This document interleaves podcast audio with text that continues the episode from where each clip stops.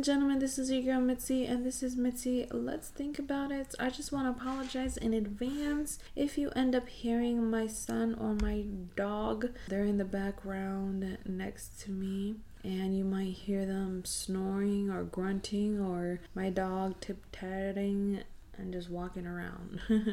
So I apologize in advance. We are talking about today cannibalism, ladies and gentlemen. Yes, people eating people. That is a thing. Unfortunately, it's not a thing that is approved of, ladies and gentlemen. This is frowned upon everywhere. You know, if there's anybody listening outside of Earth, just know this is not something we do on a normal basis. You will not pull up at McDonald's and order fingers instead of fries. Okay? Anyways, on today's show, we are going to be defining it. You know, I got some facts for it, as well as knowing that there are places out there that are still accepting this to be acceptable. You know, it's just part of their culture, it's just the way that their mind works, unfortunately. So, this is just something that we need to think about because other people may think this is acceptable, and we need to understand from their perspective.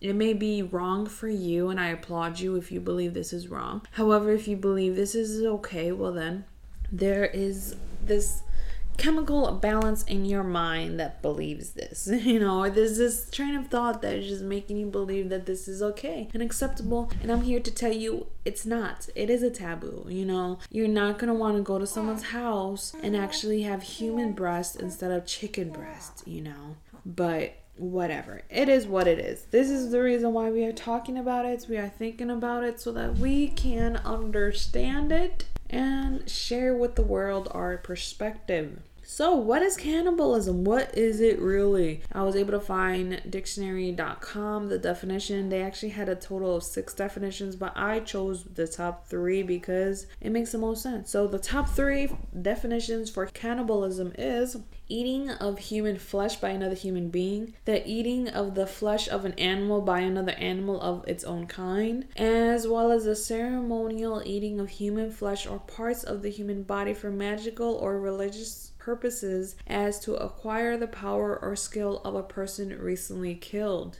And usually, that last one is what people perceive is okay when they eat another human person.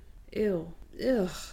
It gives me the heebie bajeebies, but you know, to each its own. So, five surprising facts per Vox.com and News 24. There was a total of 10 facts on one as well as 7 facts on the other, but I'm giving you my 5 facts from both of them because some of the other ones were kind of repetitive and some of the other facts were just not really facts for my opinion. But that's just me. So number 1, not all humans or animals are cannibals. That is the main point thing that I want to point out that not everyone is a cannibal. Number two, cannibalism was sometimes used as medical treatments. That is very interesting. I was reading up on that, and back then, I believe in the early 15th, 16th, 17th, 18th century, they believed that if you use certain body parts, it would actually be able to treat you. So in doctor's office, they would pickle ears and pickle fingers and pickle all of these different body parts and have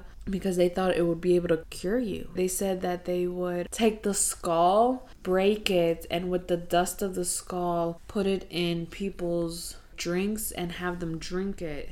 And then it would help with certain like seizures and things like that. It was really weird, you know, but do your own research. It's fun to think about, so do your own thing, right? And then number 3, early Christians were often wrongly prosecuted to be cannibalisms by the Romans because they actually thought that they indulged in communion rites by cannibalism and a lot of people actually died in error of this. Number four, sexual cannibalism is one of the most rare and extreme sexual fetishes. People who have fantasies of slaughtering and eating someone seldom do something about it. They appear to be happy with keeping it in the realm of fantasy. I'm sorry, but if somebody told me that this was something that they thought about, I would keep my distance. but that's just me. I would be like, okay, with my thumbs up, like, okay.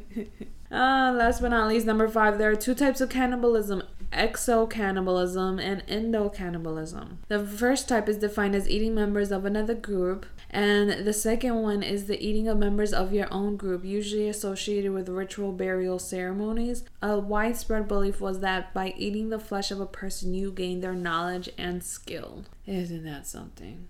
Eight places where it's not considered weird to be a cannibal. Mm. Per ranker.com, let's just avoid these areas altogether if you decide to go traveling. So, um, the first one is Varanasi, India. It's considered to be the northern northern parts of India. It's home of the Aghori monks. The Aghori believe that by immersing themselves without prejudice in what others deem taboo or disturbing, they can reach enlightenment. Their practices include chewing the heads off live animals, dabbing their bodies with ash from birds' corpses, as well as meditating on top of corpses and eating human flesh. They believe the body to be transitory and they hold human life in very low regard. Mm. You want to visit that place? Go right ahead. Kayak.com, right? Number two, Indonesia, New Guinea. The Korowai people are some of the best known cannibals in the world. When somebody dies mysteriously to them of a disease, they believe it is due to a quack a witch man who comes from the nether world. A Quaqua possesses the body of a man, it can never be a woman, and begins to magically eat their insides according to logic of the Melanesian imperative. You must pay back in kind. They must eat the Quaqua as it ate the person who died. It is part of their revenge based justice system. Isn't that interesting? I apologize if I didn't say it correctly, but as a lot of things, I don't know how to pronounce a lot of words, so I apologize. Number three, the Congo. Yes, ladies and gentlemen, the Mai Mai eat the dead to gain their knowledge. Number four, Cambodia. The Khmer Rouge brought big time cannibalism. Most of the members of the Khmer Rouge took part in cannibalism because they believed that their enemies were of a lower class than they were, and as such, they deserved to be maimed as sadistically as possible. Ugh, I couldn't imagine. Anyway, number five, Brazil. The Wari people have an interesting burial technique. The Wari death rituals involves laying the body out for as long as it takes for each of the deceased family members to arrive, usually about three days. In that time, the body begins to decompose and bloat. And upon the family's arrival, they tend to feast on the heart and internal organs of the body, leaving the skin and hair to rot. I'm sorry, but that's nasty. Oh, just imagining and it makes me want to hurl. Ugh.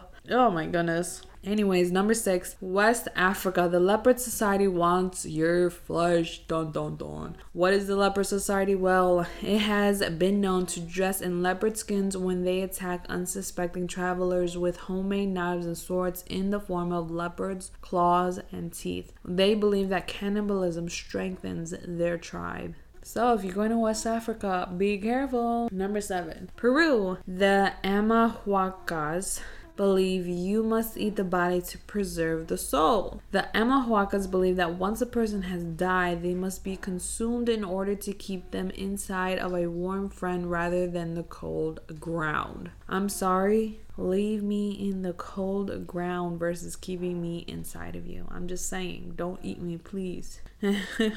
Number eight, Tanna, cargo cults. They believe that they will gain power by eating people, that by eating the victim's heart and kidneys, they will become invisible. Also, they believe that if they carry out these rituals, goods will fall out of the sky.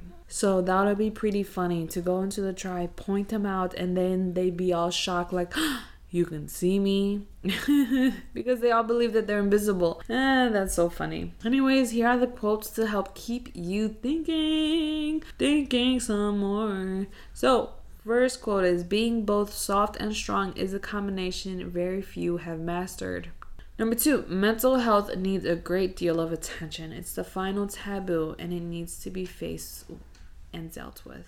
It is true, ladies and gentlemen. And last but not least, the naked truth is still taboo. So, speaking the truth will always be a taboo, ladies and gentlemen. It's just, it is what it is. People don't want to hear the truth. They're not ready for the truth. And let's be honest, they can't handle the truth. so, that's it. That's my show. That's all I got for you for this episode. I thank you for listening. I thank you for thinking.